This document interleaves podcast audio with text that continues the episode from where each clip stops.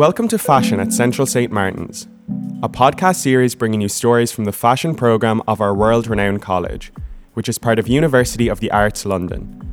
Among the voices on this podcast are alumni such as milliner Stephen Jones, designer Mary Katrantzou photographer Campbell Addy, and editor Joanna Liu, a varied range of acclaimed fashion creatives whose talent was nurtured by the college. Designers, educators, writers, and photographers share their memories and insights, reflecting on how Central St. Martin's has provided them with the skills and the courage to interrogate, challenge, and reshape the world of fashion as we know it today. Episode 4 The Power of Communication. In this episode, we speak to Olubiyi Thomas, Joanna Liu, Esme Young, Matty Bovan, Daniel W. Fletcher, Fabio Piras, Dimitra Petsa, Mary Katrantzou, and Campbell Addy. Our guests talk about bringing fashion brands to life through storytelling, the relevance of the printed magazine in a digital landscape, and how the coronavirus pandemic has changed the way we communicate for good. For menswear designer Olubiyi Thomas, magazine covers still continue to have an importance in the digital age. Yeah, so there's obviously yeah the the the, the great reset. Like I think there's been a yeah as you said like a like a heavy push for everyone to switch over. You know, like right, right guys, we're all switching over. This is a better deal than the one you've currently got, Mm. and I feel that like with that idea, it's like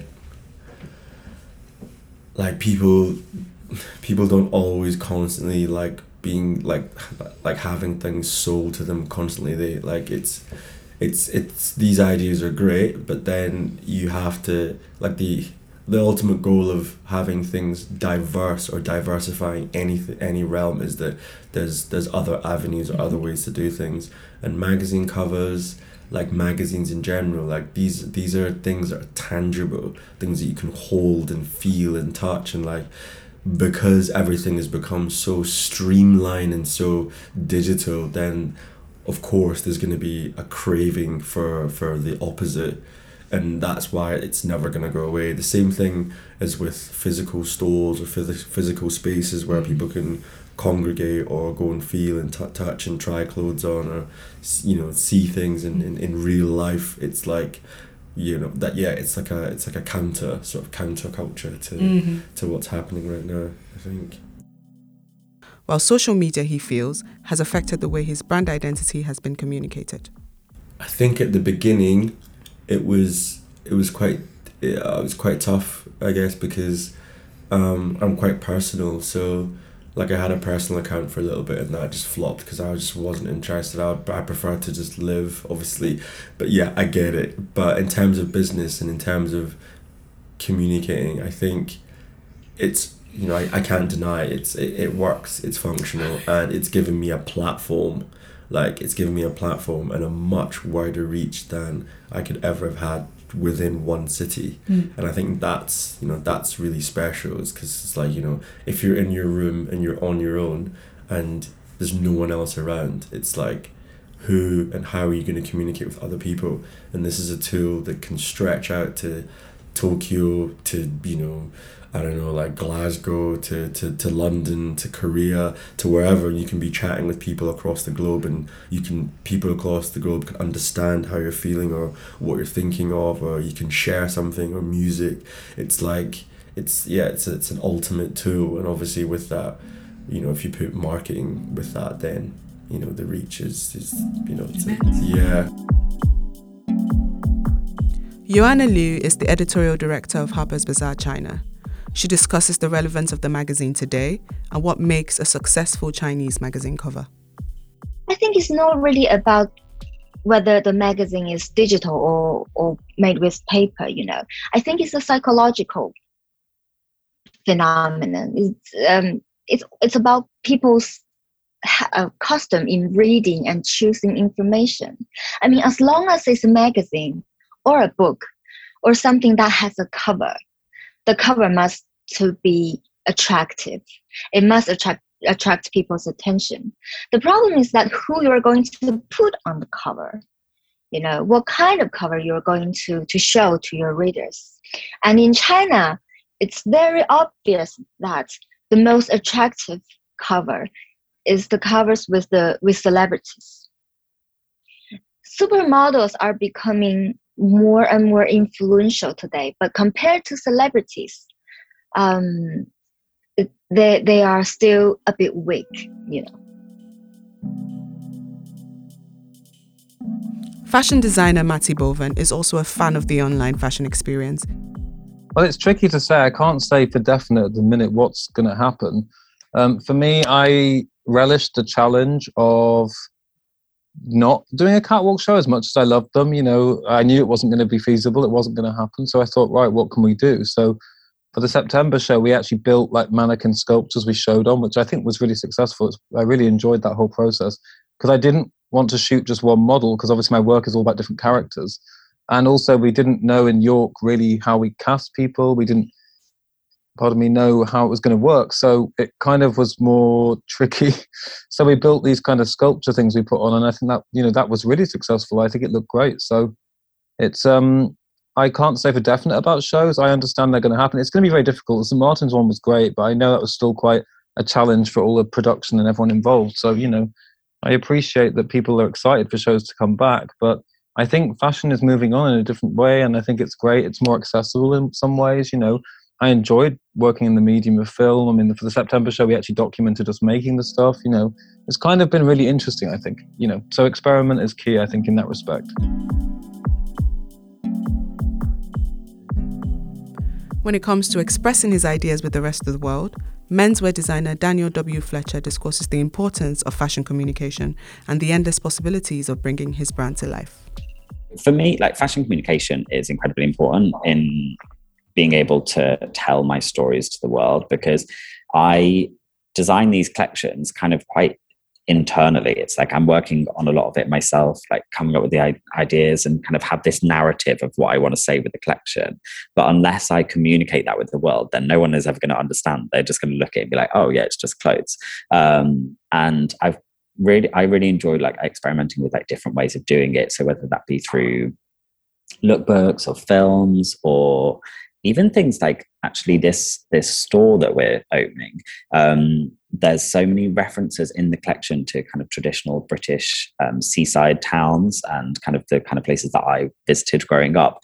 Um, but actually we're we're able to really tell that story through the store. So we're making like a beach shack in the middle of it and we've done like Daniel Fletcher frisbees and beach balls and uh, deck chairs and things. And kind of that is going to be the centerpiece for this store. And it's kind of really helping to tell that story. So it's quite a different method of fashion communication. It's not the same as doing like a traditional lookbook, say. Um, but I think in terms of, yeah, telling our story and like giving that narrative, I'm really open to all the different ways that we can do it. Yeah, I mean, for me, I've always been very open to how we present our collections, and kind of no season is ever the same. I think there are a lot of London Fashion Week brands who will just do a show every season, and you know, like such and such a brand show at 10 a.m. on Saturday every season. Like we were never that. Like one season it was a film, the next season it was a show, the next one it was a presentation, then it was a store opening, then it was a lookbook, then it was women's collection, and then it's a capsule dropped out of the schedule. And I think why would I just stick to one thing? You know, there are so many different different ways of communicating it um, that I'm quite quite open to leading the way in saying, "Look, we're doing things our way. This is this is our way of approaching it." Fabio Piras has worked as Central St. Martin's MA Fashion Course Director since 2014. He speaks about how the global pandemic has both catalyzed and created many more ways to explore fashion narratives, further expanding our horizons on the way we communicate. I don't know. I mean, it's, it's obviously the, the relationship you have with the magazine today is completely different from the relationship that you know somebody that was young in the early '90s or, or, or mid '80s even um, had. I mean, I think that magazines at the time would um, that's where you got your information. That's where you got your Im- imagery. That's where you got your visual uh, understanding of what fashion culture was. Whether today you have that that every day, constantly on social media, on whatever the internet, anything you have. So I think today maybe your approach to a magazine is much more intellectual or much more artistic. It's almost like, you know, um, an extension of a, of a gallery or, um, of, or or the, for instance, the, or the magazine presence online. So then the paper side of that magazine becomes a more artistic uh, object. Does it always work? No. Mostly not. Mm. You know, for somebody like me who sort of, you know, I've been like buying magazines on end, I, I really struggle to buy a magazine today. I mean, I only like stick to very few. Well, I don't know if the pandemic has catalyzed it. I think the pandemic just threw us into it whether we liked it or not. I mean, like, you know, I mean, like, I think you have to deal with the present. And uh, so for us, the present was not, was not going to be necessarily physical as we always did it. In that, there was a moment of discomfort, but uh, at the same time, there was uh, a revelation of opportunities. And um, it came very, it, it, it, it came to a point where, you know, I mean, what are you going to do? I mean, you can't sort of, you have a community of students on the course, they're about to graduate.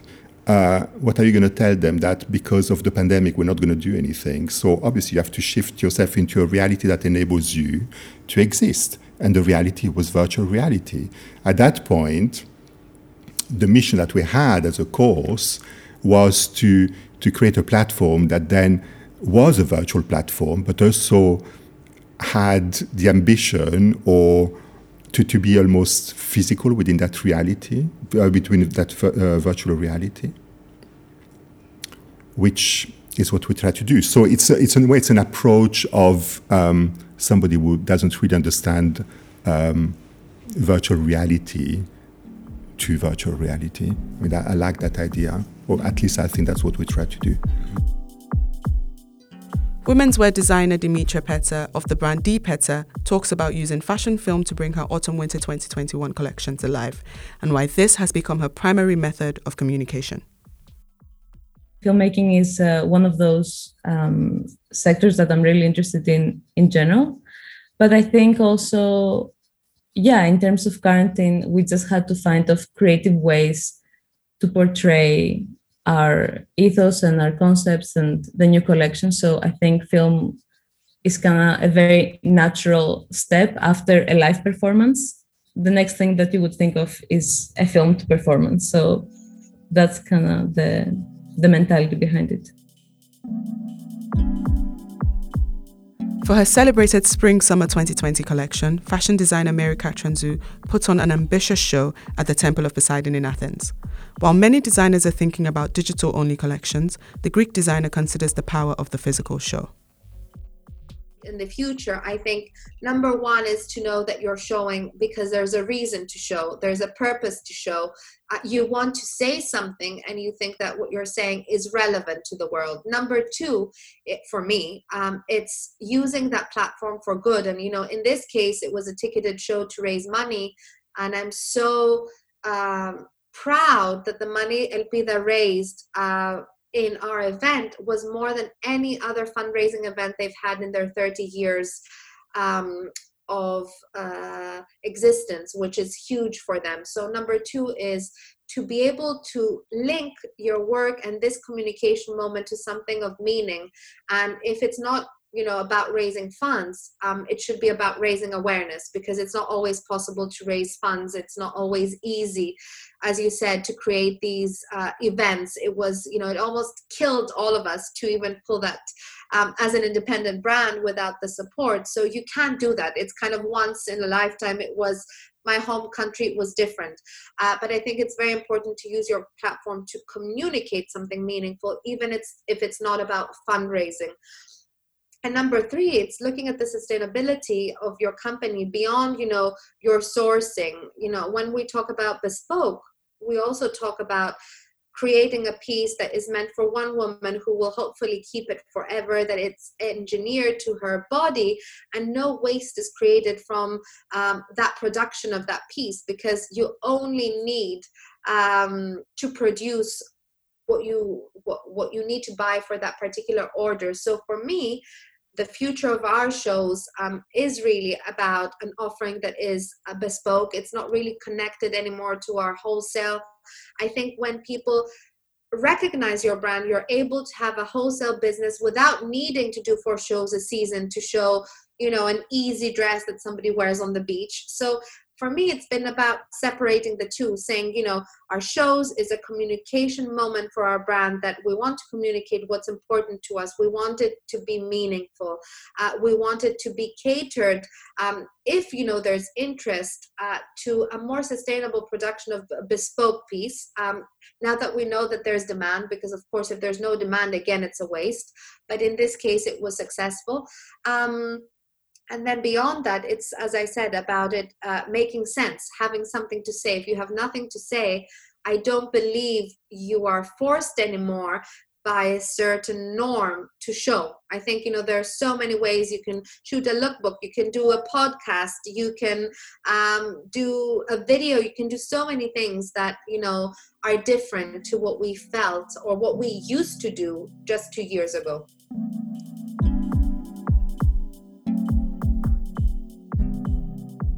Photographer and filmmaker Campbell Addy came to the public's attention when he photographed British Vogue's editor in chief Edward Enninful on the cover of Time. He discusses the power of fashion communication to inspire change for good and how it can be used as a tool for activism.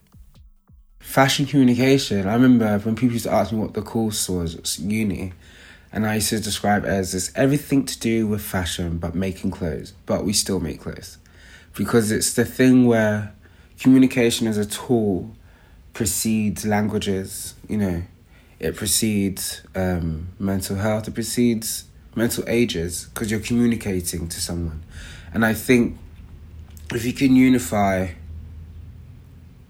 a cause, mix it with a great tool form of communication, and don't forget fashion as a visual medium dictates the times if you go down to the basic thing, you can tell what period of time what was happening due to the materials that was available to people, silhouettes and shapes. And I think if you can mix those three together in a very intelligent manner, you get a powerful message. And I think that's what people sometimes misconstrued about our industry is that it's frivolous, but it's like it's the most consumable form of art, I believe, that anyone can um, partake in, whether you're very poor or you're filthy rich. Like I was, I grew up with no money at all, but I digested fashion in a way that allowed me to escape and think about the future.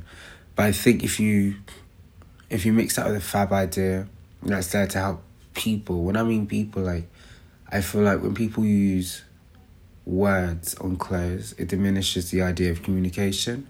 Because depending on the language you place on the garment, you already, you know, restrict a lot of people from digesting that idea.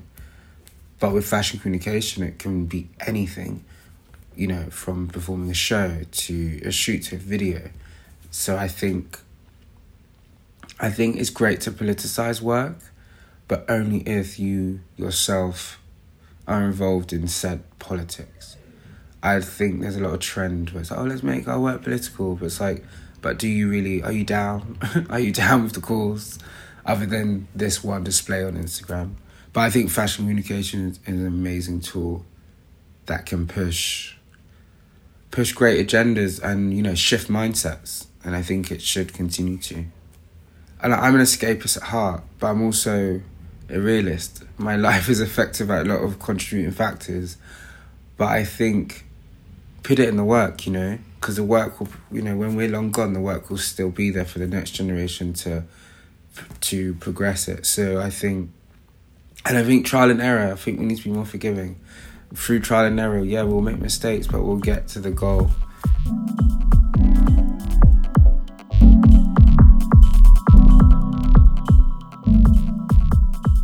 You've been listening to Fashion at Central St. Martin's, a co production between Central St. Martin's and In Talks with Productions. The narrators were Rosie Davenport, Owen Flynn, and Vanessa Ohaha. The editors were Isabel Atkinson, Rosie Davenport, Rose Dodd, Owen Flynn, Bethany Ryder, and Grace Sowerby. The theme tune is by Sam Anga. To find out more about fashion at Central St. Martin's, check out our website and social accounts. Thanks for listening.